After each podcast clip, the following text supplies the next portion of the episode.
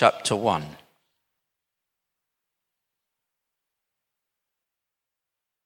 Beginning at verse 1.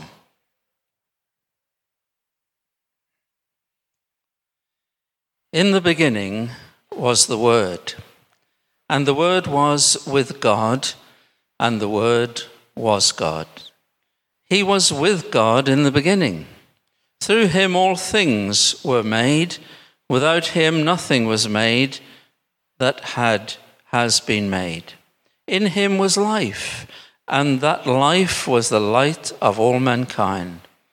The light shines in the darkness and the darkness has not overcome it. There was a man sent from God whose name was John. He came as a witness to testify concerning that light, so that through him all might believe. He himself was not the light, he came only as a witness to the light. The true light that gives light to everyone was coming into the world. He was in the world, and through and though the world was made through him, the world did not recognize him. He came to that which was his own, but his own did not receive him.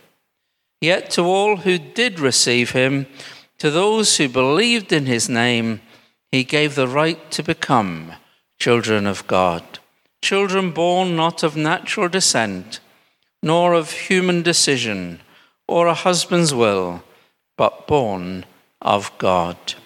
The Word became flesh and made his dwelling among us. We have seen his glory, the glory of the one and only Son who came from the Father, full of grace and truth. When I was 10 years old, a friend and I climbed to the top of the tallest poplar tree we could find as it was swaying in the wind. And I looked out on a wonderful view and thought, this is the highest I've ever been. When I was 19 years old on a holiday, I went up the Eiffel Tower and I looked out on a view that was absolutely magnificent over Paris. And I thought to myself, this is the highest I've ever been. When I was 45 years old, I flew to America in a 747 at 37,000 feet. And I could see whole countries in a view Greenland, Iceland. And I thought to myself, this is the highest I have ever been. In fact, that is the highest I have ever been.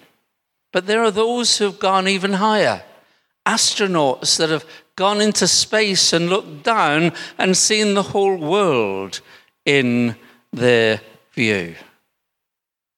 God wants us to have a larger view.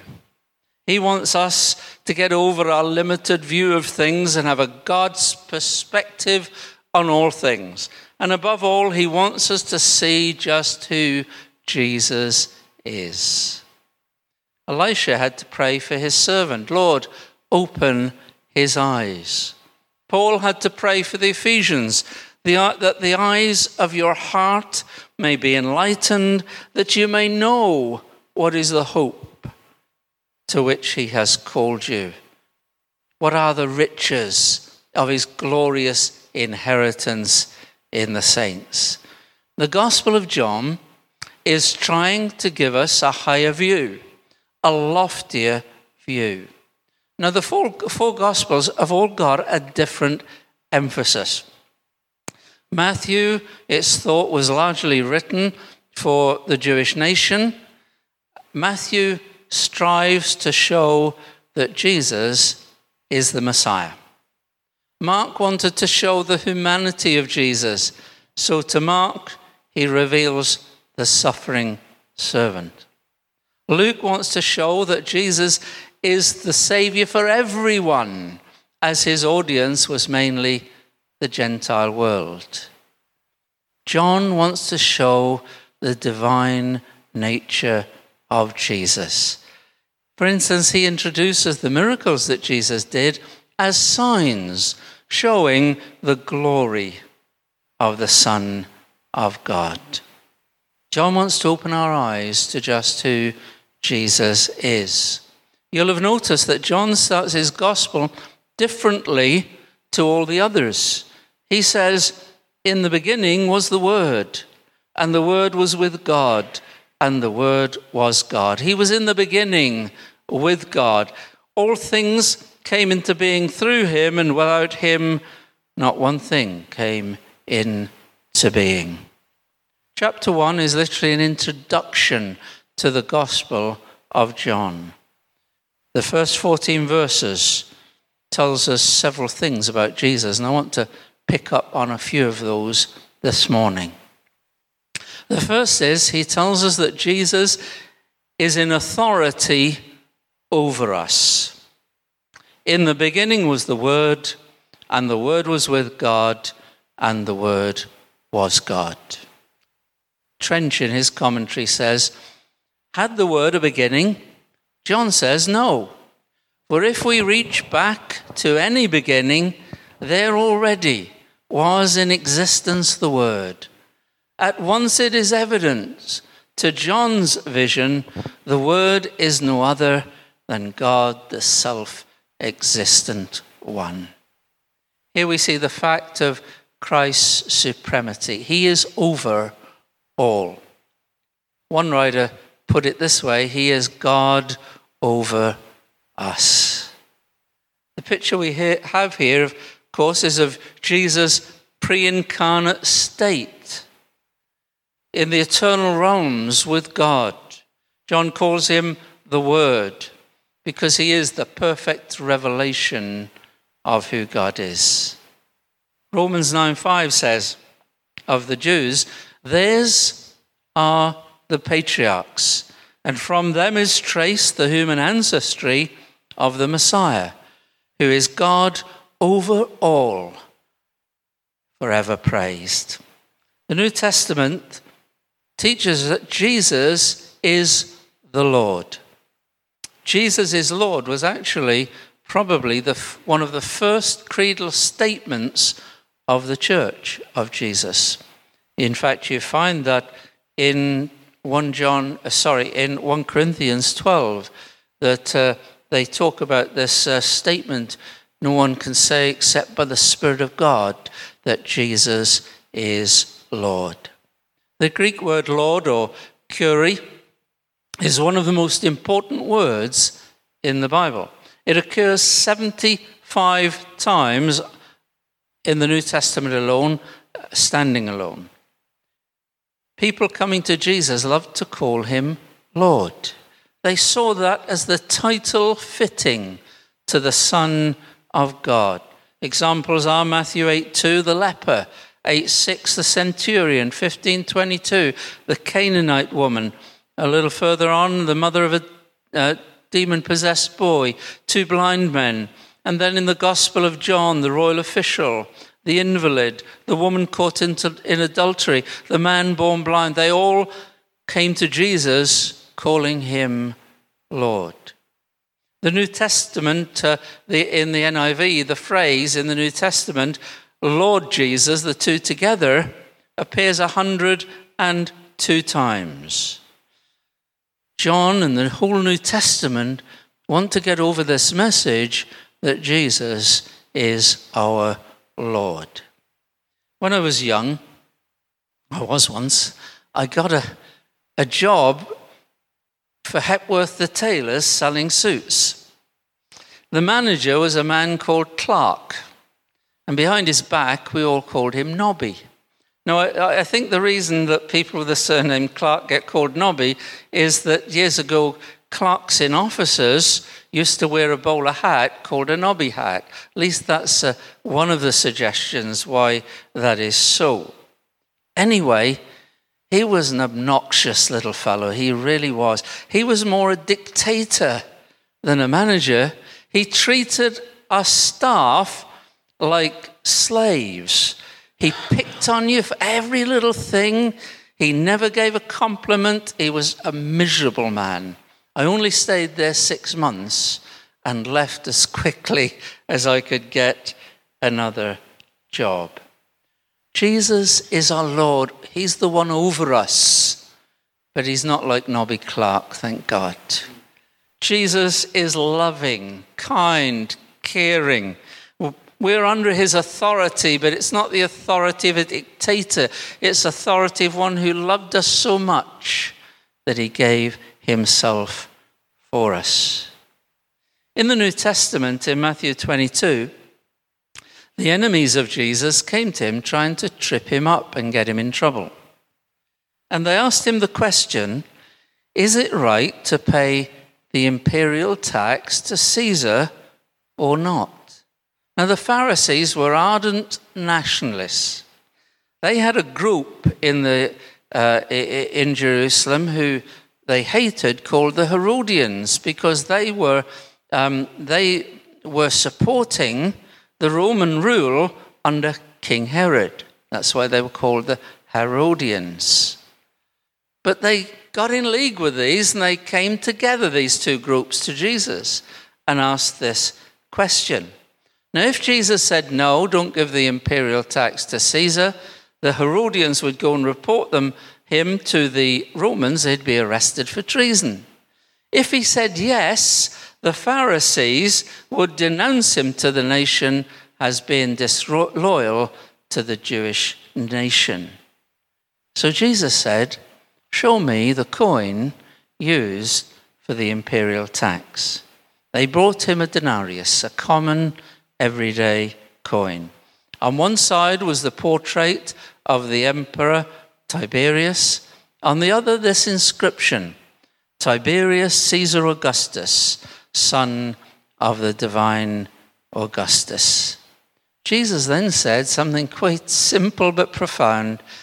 So give to Caesar what is Caesar's, and give to God what is God's. If you think about it, everything that Caesar owned was God's anyway, because the Bible says the earth is the Lord's and the fullness thereof. But that phrase, give to God what is God's. Our love, our allegiance, our surrender, our service, everything we own belongs to God. That doesn't mean, of course, you've got to empty your bank account and put it all in the offering plate next Sunday morning, although I dare say the treasurer wouldn't object to that. He's smiling and raising his thumb. But uh, what it does mean that we recognize that everything we have belongs to God because He is the one in authority over us, and all we have comes from Him. Martin Luther said, I have held many things in my hands and have lost them all. But whatever I have placed in God's hands, I still possess. Second thing I want to point out that John says is that Christ is our advocate. He is standing before God for us. He says, verse 4 to 5, In him was life, and that life was the light of all mankind. The light shines in the darkness, and the darkness has not overcome it.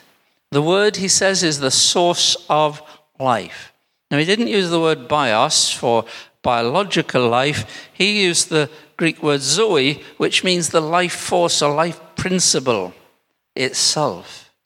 So one writer says that power which creates life and maintains all else is it the exist, in, the in existence was the logos, the word. The life was the light of men. It isn't that the word contains life, the word is life itself. He is the life, He is the light. Without Jesus, Ephesians 2 tells us that we're dead in trespasses and sins, spiritually lifeless. Jesus came to bring us to life spiritually in Him. The light cannot lose against the darkness. John says, and the light shines in the darkness, and the darkness did not overcome it. The darkness cannot overcome it. F. F. Bruce says, In the first creation, darkness was upon the face of the deep. Genesis 1, verse 2. Until God called light into being. So in the new creation, it involves the banishing of spiritual darkness by the light which shines in the Word. Another writer says, We see here Christ's advocacy, that He is God for us. The fact that He is God over us can be a frightening concept, but the Scripture reveals that this King of the universe cares for us. It is true that he is holy and just and righteous. It is true that one day he will judge all of the earth. Yet this judge is now our advocate, the one who pleads for us in the presence of God. So Romans 8:31 Paul was able to say, what shall we say then to these things? If God is for us, who can be against us? The cross of Calvary is a demonstration of the love of God for us. So it says in Romans 5 8, but God demonstrates his love toward us in that while we were yet sinners, Christ died for us. Some years ago, I was going through a really tough time in ministry in the church. Um, all pastors know sometimes, uh, you know, church can give you a bit of grief. And uh, um, I had a, s- a small group in the church had got in with some legalists and were really challenging just about everything in freedom that we were doing in the church. And at one point, they, one of them even got up and interrupted a service and I was just feeling the pressure of all this, getting discouraged, just wondering what to do because these were some of them influential people. One morning, I got a card through the post from one of the members. In it was simply the words of an old hymn that hymn, How Firm a Foundation, ye saints of the Lord. And the verses are good verses. The first verse says, Fear not. I am with thee. O be not dismayed, for I am thy God and will still give thee aid. I'll strengthen thee, help thee, and cause thee to stand, upheld by my righteous, omnipotent hand. I thought, God, that's a great verse. The second was good too. It said, When through the deep waters I call thee to go, the rivers of sorrow shall not overflow. For I will be with thee, thy trouble to bless, and sanctify to thee thy deepest distress. But when I got to the next verse, something in me was quickened. And faith rose and confidence rose. And it, because it says, the soul that on Jesus has leaned for repose, I will not, I will not desert to his foes. That soul, though all hell should endeavor to shake, I'll never, no, never, no, never forsake. That gave me the faith and confidence to deal with that problem. They left, and I said goodbye to them, and uh, we moved on into freedom and the blessing of God. That hymn is believed to have been inspired by Isaiah 46, verse 4, where Isaiah says, Even to your old age, he's quoting God, and grey hairs, I am He. I am He who will sustain you. I made you, and I will carry you. I will sustain you, and I will rescue you. John says, God is for us. Then, thirdly, he says, Christ will not forsake us, he is God with us. And the Word became flesh, verse 14, and dwelt among us, and we beheld his glory, glory as of the only begotten from the Father, full of grace and truth. John reveals him as the Word made flesh. In the incarnation, Jesus clothed himself with human flesh and came to live among us. Matthew chapter 1, verse 21 to 23 says this And she will bear a son, and you shall call his name Jesus, for it is he who will save his people from their sins.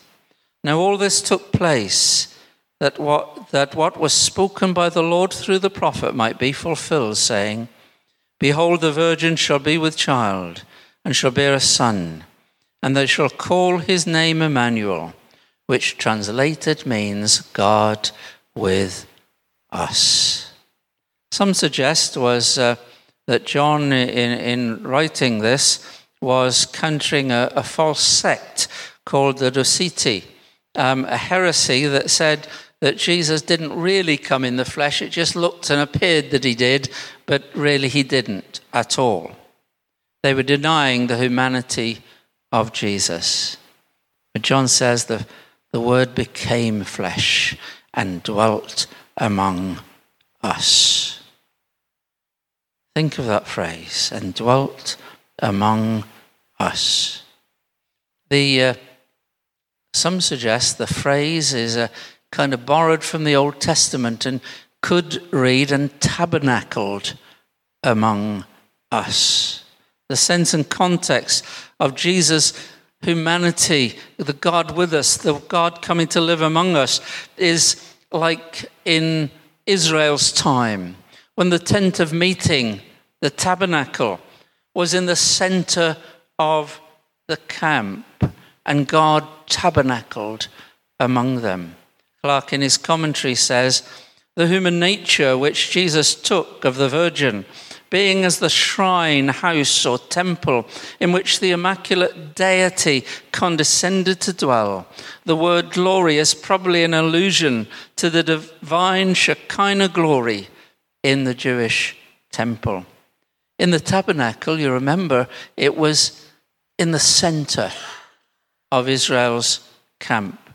It was the place where God's word, the law of Moses, was placed and preserved. It was the place of the dwelling place of God in the middle of his people.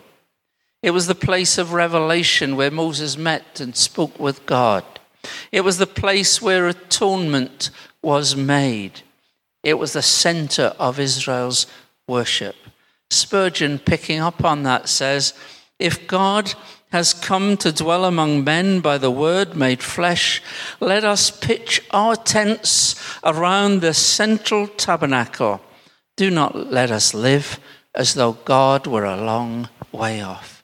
Jesus needs to be the center of the church, the center of our lives, the center of our worship, the center of our secular life and work and of everything else.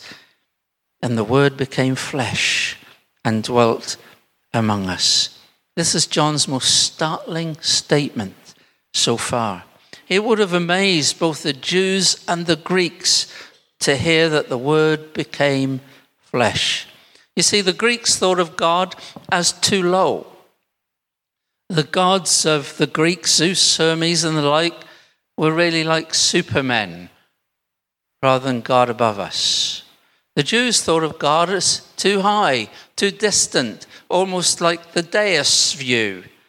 The ancient Jew would have had a great, a great difficulty accepting that the Word could become flesh and dwell among us. But He did. He came in human form, John says, and dwelt among us. You know, some people think they've got to go from place to place to find God. In Norfolk, where I lived and was brought up, uh, people flock from all over to a shrine, the Walsingham Shrine. I expect Tony is, probably knows about that, having lived uh, uh, and Yvonne in, in, in Norwich. And uh, they seem to think that if they go, they're going to find God. You can buy holy water there, apparently. In France, it's Lourdes. And there are many other holy sites to where people go. And if we have to be careful as Pentecostals too, because when people hear of a, a, a bit of a revival going somewhere, everyone flocks to it to find the presence of God. We need to be careful on that because we don't have to go anywhere to find the presence of God. He is Emmanuel, God with us. In 1995, my father came over from America to visit us. And I took him one day. Uh, I let the ladies take uh, his wife uh, into town, and I took him to Bristol to John, see John Wesley's chapel. It's well worth a visit, you know. It really is. He loved it. He, he loved seeing the room where he studied, the pulpit he preached from. He stood in that pulpit, and I took a photo of him. John Wesley was the founder of the Methodist Church, a real man of God who traveled thousands of miles preaching the gospel. Because of his charitable nature, he was always giving his money away. He died a poor man. As a result, however, of his life's work, he left 135,000 Methodist church members. He left 541 uh, Methodist preachers. He left a whole movement for God. When he was dying at the age of 87, 2nd of March 1791, his friends gathered round him and uh, he took their hands and said farewell to them. Then he let go of the hands and raised his arms heavenward. And he said to them this in his feeble voice The best of all, God is with us. The best of all, he kept saying, God is with us. John says, The Word became flesh and dwelt among us. Let me conclude with this. Verse 10 to 13 are important as well. He was in the world, and the world was made through him, and the world did not know him. He came unto his own, and those who were his own did not receive him. But as many as received him, to them he gave the right to become children of God, even to those who believe in his name who were born not of blood, nor of the will of flesh, nor of the will of man, but of God. The God over us, the God for us, the God with us is the one who wants to come and live in us. When Jesus came to this world, the world didn't recognize him. His own people, the Jews, rejected him. But the scripture says those who received him, he gave the right, the power to become the children of God. One writer says this is why he went to the cross. This is why he died for us. He died on the cross in order that our sins could be forgiven. He ascended into heaven and sent forth his Holy Spirit to live in each of us who receives him. That is why Christ came. That is why he died. This is what the gospel message is all about. Have you asked Jesus into your life so that he can become the one over you, the one for you, the one with you? When I was a young man, we used to sing a little chorus. And I'm going to read that out in a moment, and you can make it a prayer. Let's just bow in the presence of God in prayer, shall we? And if you want to, uh, in your heart, because the Bible says God knows our thoughts from afar. If you want to pray, make this a prayer, this little chorus in your heart. Then do so, and the Lord will hear you. Little chorus says, Into my heart, into my heart. Come into my heart, Lord Jesus. Come in today. Come in to stay. Come in to my heart. Lord Jesus. Why not make that your prayer this morning? Then Jesus Christ will be all those things I've talked about for you.